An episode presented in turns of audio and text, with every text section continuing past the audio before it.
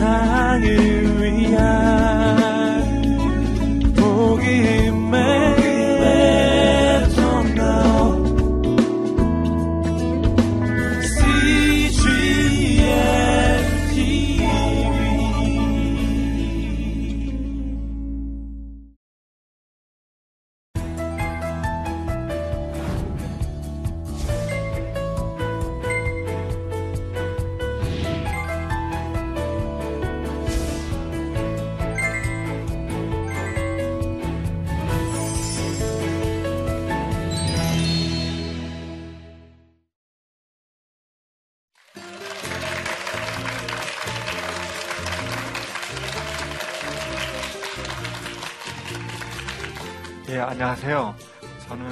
인천에 있는 동행심리치료센터의 센터장입니다. 오늘 이렇게 제 강의에 와주셔서 감사하고요.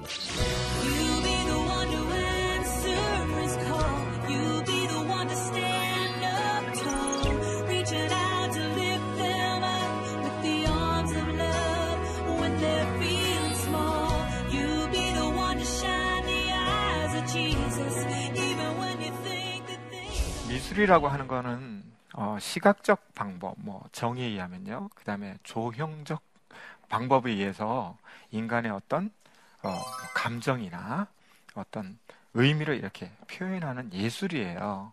예, 예술인데 그게 이제 고전적 의미에서의 그 개념이거든요. 어, 예전에는 뭐 회화라든지 또는 건축이라든지 조각이라든지 이런 것들이 대부분 이제 미술의 주류를 잃었습니다. 그런데 현대로 넘어오면서 뭐 설치 미술도 있고요. 뭐 디자인도 있고 사진도 있고 뭐 이러다 보니까 영상도 있고 이러다 보니까 굉장히 범위가 굉장히 넓어졌는데요. 그걸 이 시간에 다 다룰 수는 없고 그 중에 이제 일부분이 아주 제한된 그림이라고 하는 부분에서 좀 이제 테마를 잡아봤습니다. 음, 그런 관점에서 이런 질문을 하나 해볼 수 있죠. 왜 인간은 그림을 그릴까? 좀 철학적입니까? 예. 저는 어, 많이 생각해 봤어요. 비록 이제 제가 미술을 직접 그리는 사람은 아니지만, 예, 왜 인간은 그림을 그릴까? 어, 상담센터에서도 보면 아이들이 나와서 이렇게 말로는 표현 잘 못하지만 종이 주면 잘 그려요. 예, 막 이것저것 그리고 막 자기 나름대로 이거 뭐라고 이렇게 우기기도 하고 막 그러거든요. 그래서 사실은 저는 이런 생각을 해봤어요. 우리가 창세기에 보면 1장 26절에 하나님이 인간을 음. 창조하기 때에 이런 말씀을 하시거든요. 우리의 형상대로, 우리의 모양대로 사람을 만들자. 예, 그런 말씀이 있어요. 예. 결국 이제 창조주 하나님이기 때문에 우리가 하나님의 형상, 모양을 닮았다면 우리 내면에도 그런 어떤 창조성이 이렇게 자연스럽게 있지 않을까 이런 생각이 좀 드는 거예요. 그래서 인간은 이 창조성 때문에 뭐 그게 그림이 될지 또는 음악이 될지 글이 될지 모르지만 창작 활동을 한다. 이런 생각이 좀 들더라고요. 예. 근데 이제 또 다른 한편으로는 심리적으로 봤을 때는 그림이든 음악이든 무용이든 이런 걸 이제 통틀어서 예술이라고 그러지 않습니까? 예술은 이제 심리학적으로 봤을 때는 무의식의 표현이다. 이렇게 이야기를 합니다. 그래서 이걸 이제 주장한 사람이 이제 제일 먼저 주장한 사람이 이제 프로이트라고 하는 사람이죠. 그죠? 그래서 의식이 있고 전의식이 있고 무의식이 있다. 근데 의식에서 활동한 것들이 다 수용될 수 없기 때문에 그걸 무의식으로 저장을 하는 거거든요. 그러니까 어떤 사람은 아름다움이란 거를 무의식에 저장하겠죠. 어떤 사람은 또 다른 걸 저장하겠죠. 근데 그것이 어느 날 이렇게 예술이라고 하는 그런 방법으로 다시 이렇게 올라오는 거죠. 그래서 사람이 그림을 그리는 것은 창조성 때문일 수도 있고 또는 이런 무의식을 어떻게든 좀 표현을 하려고 하는 그런 음, 욕구일 수도 있고 그렇다는 거죠. 근데 이제 제가 뭐 미술 어, 사학은 조금 공부했습니다만은 그 관점보다는 아무래도 심리 쪽에 좀 치우치다 보니까 오늘 강의를 약간 심리적으로 좀 몰아가면요. 어, 이런 상담센터에 나, 나가면 설문조사 같은 것도 많이 하지만 이래 그림 같은 거 많이 그려보라고 해요. 이렇게 환자분들이 오면 잘 표현을 못하는 사람들이 있어요. 이렇게 속에 분명히 뭐가 있거든요. 답답함이 있는데 표현 못하는 사람이 있으면 자꾸 그림을 그리게 해서 거기서 그 사람의 내면을 알아보려고 했던 거예요. 거기서부터 이제 발달이 돼서 결국 나, 오늘날 미술 치료 뭐 이런 것들이 이제 발전하게 됐는데요. 사람이 그림을 그리는 이유는 그 내면의 욕구를 표현하기 위해서 예, 그림을 그리는 경우가 상당히 많습니다. 예, 첫 번째로요. 두 번째로는 우리 사람들이 무엇인가 말을 한다고 했을 때 그 말을 100% 믿을 수 있을까요? 못 믿습니다. 왜냐하면 이 무의식과 의식 사이에는요, 검열의 문이라는 게 있어요. 그래서 이렇게 검열을 합니다. 즉, 내 속에 어떤 사람에 대해서 너무너무 미운 감정이 있는데요. 그 사람한테 그 미운 감정을 그대로 이야기할까요? 많은 사람들이? 안 그렇습니다. 걸릅니다, 여기서. 걸러서 어떨 때는 반대로도 행동해요. 되게 막 좋아하는 척도 하고요. 막 이렇게도 해요. 사람이 그래요. 그런데 상담을 하다 보면 아무래도 이렇게 물어보게 되거든요. 상담사가. 그랬을 때 내 속에 있는 게 무언가는 있지만 보여주기 싫을 때도 있잖아요. 예? 나의 어떻게 보면 수치심일 수도 있고 좀 예, 보여주기 싫은 부분. 그걸 자꾸 물으면 어떻게 되죠? 상담사가 형사가 돼요. 똑바로 말해! 이렇게 되는 거죠. 예, 그래서 상담사하고 형사하고 판사하고 아니 검사하고 비슷해요. 생리가. 그런데 약간 입장은 좀 다른데 그렇게 하면 어느 누구도 이런 자기 마음을 잘 안 보여주려고 해요. 그래서 그럴 때 이제 그림을 그리게 하면 그 속에 자기 마음을 슬쩍 담는 거죠. 그래서 그 사람의 마음을 이렇게 좀더 음, 정확하게 볼 수 있는 그런 사람은 좀 더 이제 좋은 상담사가 되는 거겠죠. 그 다음에 이제 세 번째가 미술이 좋은 게 뭐냐면 이렇게 결과물이 있잖아요. 그죠? 그게 조각이 됐든 그림이 됐든 그래서 그걸 잘 모아놓으면 그 다음에 동일한 작업을 했을 때 이렇게 비교해 볼 수도 있어요. 그죠? 그래서 아 예전에는 이랬는데 지금은 이렇다 해서 어, 그, 그런 걸 스스로도 느낄 수 있고 관찰자도 볼 수가 있죠. 그 다음에 이제 그림을 그리는 이유가 요건 조금 전문적인 지식이라 이해하기가 좀 어려우실 수 있는데 이제 아까 제가 음, 전이라는 거 말씀드렸죠. 전이. 예, 전이가 이제 감정의 전이도 있고, 예, 음, 또 한편으로는 어떤 게 있냐면, 어, 관계 전이도 있어요. 그래서 상담을 하다 보면 이래요. 내담자가 딱 왔는데, 저희는 이제 환자라고 부르지 않고 내담자라고 부르거든요. 내담자가 딱 왔는데, 상담사를 딱 보니까, 아, 내가 좋아했던, 예, 우리 큰 집에 오빠 같은 사람이 앉아 있는 거예요. 그러면 어떤 감정을 가질까요? 굉장히 호감을 갖고 아 이 사람한테 내가 많은 이야기를 꺼내도 되겠다 이렇게 하거든요. 그걸 전이한다 그래요. 전이. 근데 우리는 모르는 사이에 여기 전부 다 전이를 하고 계세요. 어떤 분은 저한테 좋은 전이, 또 어떤 분은 조금 예, 음, 분량이 작은 전이 이런 걸 하시는데요. 거기에 따라서 상담사도 또 어떻게 할까요? 또 전의를 해요.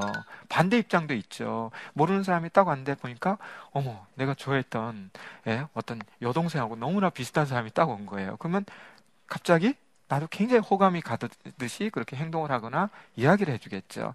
이렇게 되면 상담 현장에서 굉장히 예, 예, 바람직하지 못한 그런 에너지가 막 흘리기 시작해요. 그러니까 선입견이 끼고 편견이 들어가고 막 이렇게 되는 거거든요. 그래서 그런 걸 방지하기 위해서 이제 그림을 그리게 하면 그 그림에 우리가 몰입할 수 있는 거예요. 그 그런 불필요한 전이보다. 그래서 이제 그림을 사실은 상담 현장에서는 그렇게도 많이 씁니다. 그러면 어, 이런 그림의 기능이 어떤 게 있을까? 예, 여러 가지가 있는데요. 어, 첫째가 뭐냐면 어, 발달의 증거를 체크해 볼 수 있어요. 이 그림을 통해서. 그래서 아이들이 그림을 그린다고 하는 거는 뭐냐면 어, 이 손의 근육이 발달이 돼야 돼요. 뭐 크레파스든 색연필이든 이런 걸 질 수 있어야 되잖아요. 예, 그래서 이게 발달이 안 된 아이는 예, 나이가 먹어도 이걸 못 잡으니까 잘 못하겠죠. 그래서 신체적 발달을 알 수가 있고요. 두 번째가 이제 인지적 발달을 알 수가 있어요. 그림을 딱 그리게 해보면 예, 어, 똑같은 다섯 살인데도 어떤 아이는 소나무를 이렇게 그리지만 어떤 아이는 이렇게 그리고 예, 그런 이제 차이점들이 좀 있거든요. 그래서 이제 많은 미술학자들이 인간이 이제 미술의 창작성 발달 단계에 대해서 연구를 했더니 한 성인이 되기 전까지 한 여섯 단계를 거치더라는 거예요. 그래서 보면 이제 한 여기서 말하는 건 나이는 이제 만 나이입니다. 그래서 이세까지는 그냥 막 그리는 거예요. 막 예, 선도 끊고 막 이러는 거죠. 그래서 예, 큰 의미를 알 수 없는 그런 걸 그리고요. 그 다음에 세 살까지는 예, 나름대로 그리고 난 다음에 거기다 의미를 부여해. 이제 말도 좀 하잖아요.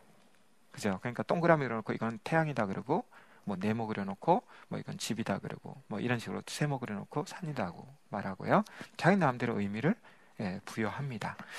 그 다음에 다섯 살까지는 비슷하게 그래요. 비슷하게. 그 여러분들 보면 사람 그리라 그러면 머리는 이만하게 그리고 어, 하여간 몸 빼빼하게 다리 이렇게 그려놓잖아요. 예, 그래도 어쨌든 예 비슷하게 그린 거잖아요. 예 그렇게 그리다가요. 그 다음에 아홉 살까지는 좀 그림답게 그려요. 이제 균형을 맞춰요. 머리는 좀 작아지고 몸 좀 커지고 예, 팔다리는 또 적당하게 그렇게 사람이 이제 보이는 거예요. 그렇게 보이니까 그렇게 그리는 거죠. 그 다음에 14살까지는 이제 형태뿐만 아니라 빛깔 같은 거에 되게 이제 민감해져요. 그래서 아동들 같은 경우는 색칠하는 거 이런 거 되게 좋아해요. 예, 그래서 예, 난 무슨 색깔 좋아한다 이런 이야기도 많이 하고요. 이제 사춘기 넘었으면 사실적으로 많이 그리려고 해요. 그래서 예, 왜곡 없이 그리려고 하는데 이런 걸 통해서 아 사람이 점점 아, 인지가 발달하고 있구나 이런 거를 이제 알 수가 있죠. 이제 세 번째가 감정 표현 때문에 그림을 그리는 경우도 있어요. 그래서 어, 실제로 이제 상담 현장에서 보면 어, 우울한 분 같다 그러면 그분한테 맞는 그림을 그려보라고 해요. 예, 그래서 어떤 그림을 그렸을 때 그 요소 요소들을 보면서 알 수 있고 또 불안한 분들은 또 그림을 그렸을 때 그 그리는 모든 모습을 다 지켜보거든요. 예, 그래서 또 살피고 또 분노하시는 분들 같은 분들 그림은 어떤 걸 시키냐면 화산 같은 거 그려보라 그래요. 이게 폭발하는 거 있잖아요. 그러면은 분노가 센 분들은 화산 이 분화구가 막 수십 개가 되고요. 영암이 막 날아다니고 난리가 나요.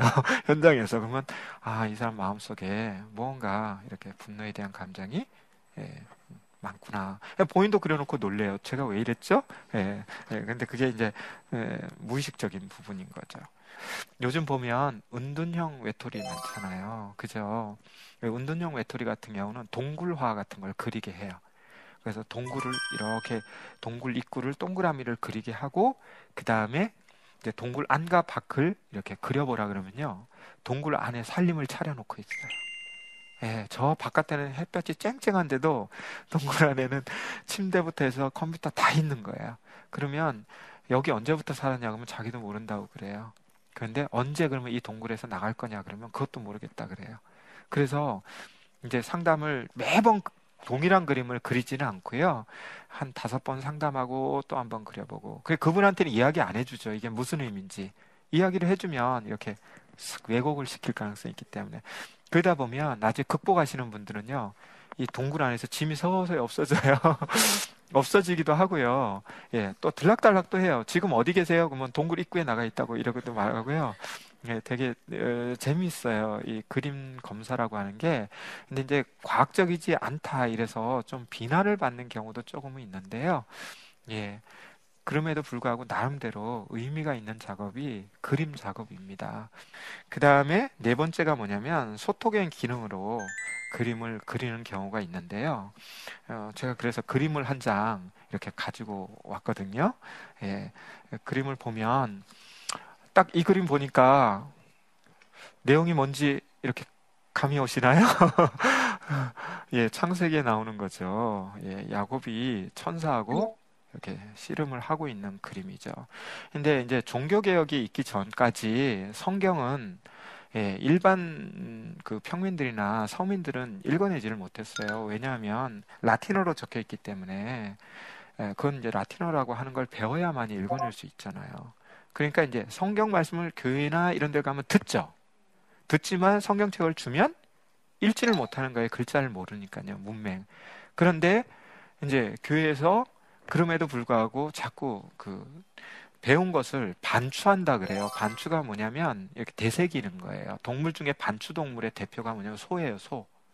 소가 이렇게 먹고 나면 혹시 이렇게 시골에 사신 분들은 아시지만 밤에 밤새도록 또 대식구 삼키고 대식구 하거든요. 반출을 하, 잖아요 한번 우리가 말씀드렸다고 해서 잘 남는 것도 있지만 잊어버리는 것도 있잖아요. 예, 그래서 이제 그 성경 말씀을 자꾸 반추하게 해 주려고 예전에는 어떤 걸 만들었냐면 그림 성경을 만들었어요. 중세시대 때 이럴 때는. 그래서 저걸 딱 보면 사람들이 저 앞뒤 전후에 이야기가 탁 떠오르는 거죠. 아, 야곱이 어떻게 해서 어떻게 어떻게 가다가 예, 어디에서 어떤 일이 있었고 이런 걸 이제 주는 거죠. 글로 이만큼 쓸 걸 그림 한 장으로 탁 보여주는 거죠. 예. 그래서 이런 이제 그림 성경 같은 게 이제 소통의 방법으로 썼던 겁니다. 그리고 이제 건축물 같은 경우에 건축물에 들어가 보면은 막, 막 갖다 붙인 것 같은데 그러지 않아요. 굉장히 의미 있는 것들을 갖다가 이렇게 딱딱 붙여놨어요. 그래서 나중에도 이제 제가 또, 또 다른 신뢰를 보여주겠습니다만은, 예, 소통을 하려고, 기억하고, 뭐 이러려고 그림을 그리는 경우도 있죠. 또 기록하려고 그림을 그리는 경우도 있죠. 지금 뭐 사진기나 영상기기 이런 것들이 워낙 발전이 돼 있기 때문에 굳이 뭐 그림으로 이렇게 기록을 안 남겨도 되지만 예전에는 없었으니까 어떻게 했죠? 다 그렸어요.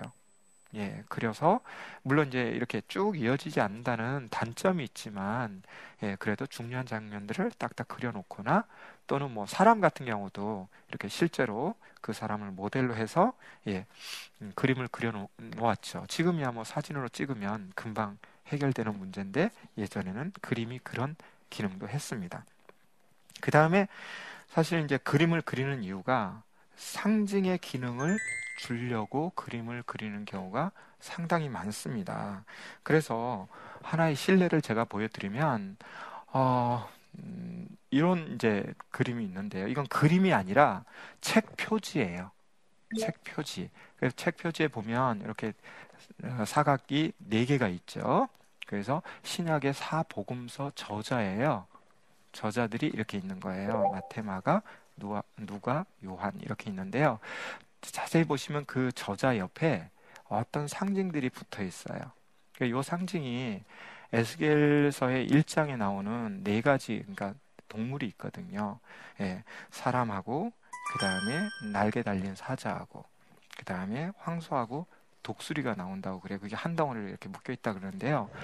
어, 예전에 이제 성경이 거의 다 필사본이잖아요. 유럽에서도 똑같이 이렇게 인쇄술이 발달하기 전에는 당연히 손으로 다 뺏겼죠. 근데 이제 표지 같은 경우는 상당히 고급스럽게 이렇게 하는데 거기에 붙었던 거예요. 요거는 뭐그 어, 유럽에 가면 네, 유명한 그 종교 박물관 같은 데 가면 얼마든지 모양은 약간 다를 수 있지만 예 이런 것들이 이제 많이 발견할 수가 있습니다. 그래서 아 이걸 다음에 혹시 보시게 되면 아 이게 사복음서를 이렇게 한 거구나 하고 이해하시면 되거든요. 그래서 여기 이제 상징을 탁탁 담았는데요. 어떤 상징을 담았냐면 결국 성서는 예수님에 대한 책이잖아요. 그러니까 예수님하고 관계된 거를 이제 주저리 주저리 쓸 수 없으니까 아주 예, 상징 하나로 탁탁 집어넣은 거예요. 그래서 어, 예를 들어 날개 달린 사람 같은 경우는 어, 인간으로 오신 예수님의 족보를 담았다 해서 마태복음의 상징으로 썼어요. 예. 그리고 이제 날개 달린 사자 같은 경우는 예, 부활의 선포자다고 해서 마가복음에 적어져 상징으로 쓰는 거고요. 누가 같은 경우는 황소예요, 황소. 근데 일반적으로 이제 소가 보면 뭐 버릴 게 없다 그러잖아요. 그 평생 살면서 일 열심히 하고 죽어서는 자기 몸 다 주잖아요. 그러니까 예수님이 우리를 위해서 희생 제물이 되셨다. 그래서 이건 누가가 되고요. 그다음에 이제 독수리가 있어요. 독수리. 독수리 같은 경우는 이제 예수님의 어떤 그 신성 그런 걸 강조를 해서 이제 독수리 이런 거를 예, 했답니다. 그래서 어, 저는 상징으로서 이제 저것도 예술의 한 분야가 되는 거죠. 그래서 책 예술에 해당되는 겁니다. 그래서 그림을 저런 거로 이제 쓰는 거죠. 근데 여기서 이제 중요한 게 뭐냐면 어 사실은 우리에게 주어진 그 창작성이라고 하는 거예요. 창조성이라고 하는 거를 어떤 의도에서 쓰느냐가 이제 굉장히 중요해요. 그리고 이제 크리스찬들은 이걸 어떻게 영적 분별력을 갖고 읽어내느냐가 상당히 중요합니다. 왜냐하면 어, 같은 재능을 갖고도 예, 전혀 다르게 사용하는 사람이 있거든요. 그래서 우리가 여차하면 미술의 그 겉모습, 즉 그걸 전경이라 그래요. 전경.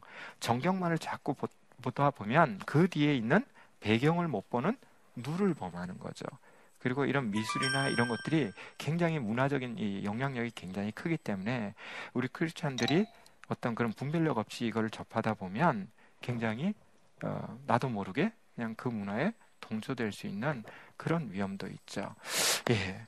상징과 관련돼서 뭐 몇 가지 사진을 더 보여드리고 싶은데요. 사실 이 강의를 준비하다가 아주 우연히 발견을 했어요. 서구에 가면 많은 교회에서 쉽게 발견할 수 있는 건데 우리나라에도 과연 이런 게 있나 하고 이제 많이 검색을 하다가 우연히 발견한 건데요. 어, 평택에 가면 어, 신평 제일 감리교회라고 있어요. 거기에 보면 아주 교회는 자그마한데 그 스테인드 글라스라 그러죠. 이렇게 그 생유리로 이렇게 그림 같은 거를 벽에 유리창을 해놓잖아요. 예, 그게 있는데 그게 이제 사진이 이렇게 잘 찍혀진 게 있어서 예, 그걸 오늘 강의 자료로 좀 가져왔는데요. 예를 들면 이런 거예요. 예, 아, 저런 건 뭐 서양 교회 가면 상당히 많죠. 일반적으로 이제 저런 스테인드 글라스는 어느 방향에다 많이 설치하냐면 남쪽에다 많이 설치를 해요. 왜 그러냐면 이제 서 유럽 같은 데는 날씨가 안 좋거든요. 그래서 이 일주라인 굉장히 필요한데 예. 어, 해가 일단 잘 비치는 곳에 있어야 저게 선명하게 보이거든요. 근데 어쨌든 요런 예, 유리창 예술품이 하나가 있더라고요. 그래서 저게 무엇을 상징을 하냐면 한가운데 이제 왕관이 있잖아요. 그죠? 그리고 이 테두리를 둘러보면 12개의 어떤 상징이 그려져 있죠. 그래서 예수님과 열두 제자에 대한 그림입니다. 상징. 근데 이제 여기는 그 상징만을 해놨는데 서구 교회를 가면 예를 들어서 베드로 사도 같으면 이렇게 여러 가지 조각상이 있을 때 어느 분이 베드로 사도일까 우리가 모를 수 있잖아요. 다 비슷비슷하고 그래서 그분들이 뭐 손이나 몸에 지니고 있는 그 장식품을 보고 아 이건 이제 베드로 사도다 여기는 안드레다 이런 걸 이제 구분을 해내거든요. 근데 여기서는 사람까지 하기는 너무 분량이 크기 때문에 예, 아마 상징만 했던 것 같아요. 한번 조금 몇 가지만 자세히 보면 한 가운데 있었던 이제 왕 대신 예수님이죠. 그래서 이제 왕관을 예, 만드셨고요. 그 다음에 이거는 아 거꾸로 된 십자가. 그 다음에 하늘 문을 여는 열쇠를 두 개를 갖고 있어요. 그러니까 베드로 사도가 되겠죠. 그죠? 예. 그 다음에 어 뭐 조개입니다. 조개. 예, 조개 세 개고요. 그 다음에 뒤에 약간 파란색은 이제 바다예요. 바다 색깔이에요. 예, 누구냐면 예수님 제자 중에 야고보가 두 분 계세요. 큰 야고보, 작은 야고보 이렇게 돼 있죠. 그래서 큰 야고보는 세베대의 아들 야고보를 큰 야고보라고 하는데요.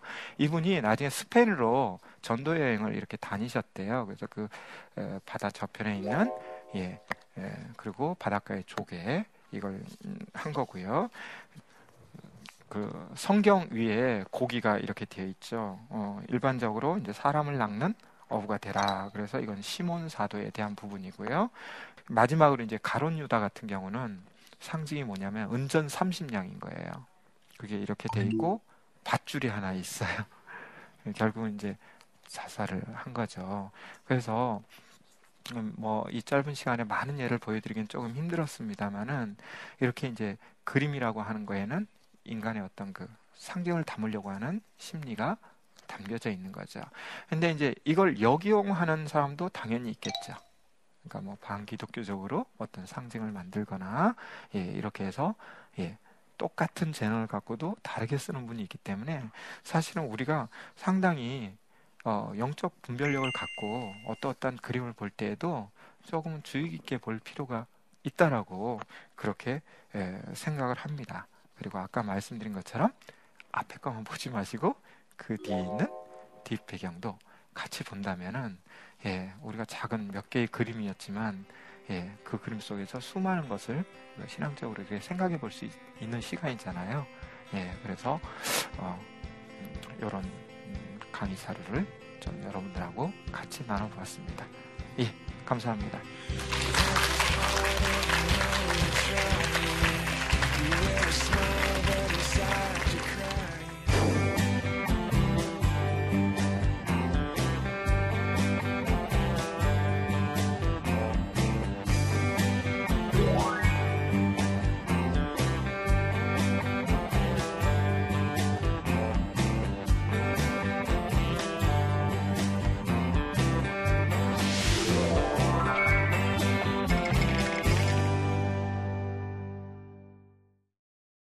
예, 질문이 있는데요. 우리 아이의 심리를 알 수 있는 간단한 테스트 방법을 알려주세요. 굉장히 중요한 질문이고 많은 부모님들이 관심이 많으신 질문이에요. 이렇게 강의를 가서 학부모님들 이렇게 대하면요. 굉장히 자녀의 그 심리를 알고 싶어 하세요.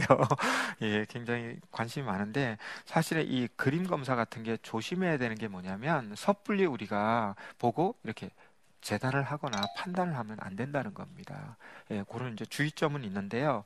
일반적으로 아이들이 이제 그림 그리는 건 무척 좋아하니까 그럼에도 불구하고 뭐 그런 어떤 전문적인 그런 분석은 아니지만 아이를 이렇게 조금 이해하는 관점에서 보신다면 이 종이의 크기에 비해서 그림의 크기는 어, 느 정도인지 뭐 이런 것들을 보실 수가 있어요. 그래서 너무 그림의 양이 적거나 아니면 한쪽으로 치우쳐 있거나 이러면 아이가 뭔가 심리적으로 좀 어려운 거예요.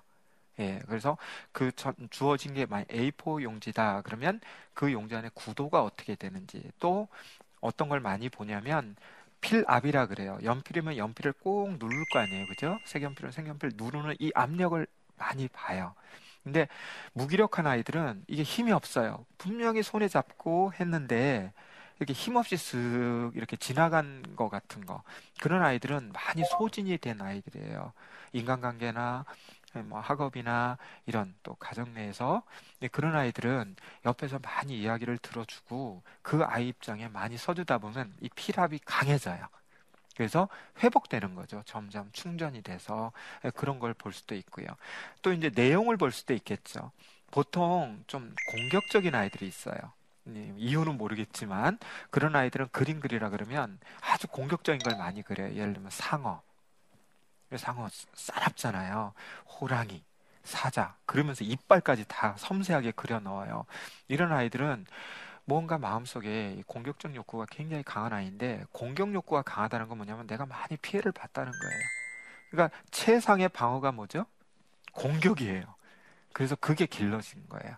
그래서 그 아픈 마음을 어루만져 줘야만이 아이가 다른 거에 몰입을 하면서 좀더 예, 아름다움이나 이런 거에 자기 에너지를 쓸 수가 있겠죠. 그래서 그림 내용을 보는 방법, 또 그림에 실린 구도를 보는 방법 이게 뭐몇 시까지가 됩니다. 전문적으로 볼 때는 음, 그런 것들을 조금 자세히 봐주시면 좀 더 자녀를 양육하시는데 좀 도움이 되실 것 같고요. 예, 혹시 뭐 필요하시면 전문가를 만나시는 게 더 바람직하겠죠. 그죠? 예, 어떻게 재미있으셨는지 모르겠어요. 너무 딱딱하지 않았는지, 예, 어, 강의자로서 조금 마음의 부담은 있는데요. 예, 어쨌든 우리가 이제 쉽게 접할 수 있는 게 뭐 예술에 대해서 관심이 있으시든 없으시든 예, 우리가 쉽게 접할 수밖에 없는 건데요. 역시 크리스천의 눈으로 이렇게 그것도 역시 우리가 분별력 있게 보았으면 좋겠다. 이게 이제 제 강의의 요점이고요. 그 다음에 사실 이제 많이 문제가 되는 게 이 요즘은 문화 전쟁이잖아요. 그죠? 예. 기독교와 뭐 비기독교 또는 반기독교 사이에 문화 전쟁이거든요. 그런 관점에서 우리가 좀 더 우리의 이제 시야를 알아야 어떻게 대항할 수 있는 거니까 좀 알 필요도 있고 또 좀 좀 더 이렇게 분별할 수 있는 그런 거를 어, 가릴 수 있는데 제 강의가 좀 도움이 되었으면 좋겠습니다. 예, 감사합니다. 감사합니다. 데이트할 때 여자가 말이 많다, 데이트 잘 되는 겁니다. 남자가 말이 많다, 오래 못 갑니다. 기억해 두시기 바랍니다. 그렇다면 어떻게 하면 30억 이상의 가치가 있는 내 배우자를 고를 수 있을까? 그걸 알려면 여러분들이 사랑할 수 있는 지혜와 지식과 기술이 있어야 됩니다.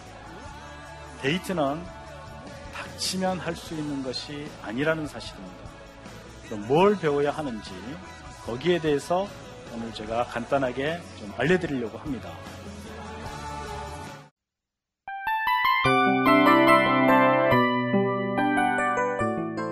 이 프로그램은 청취자 여러분의 소중한 후원으로 제작됩니다.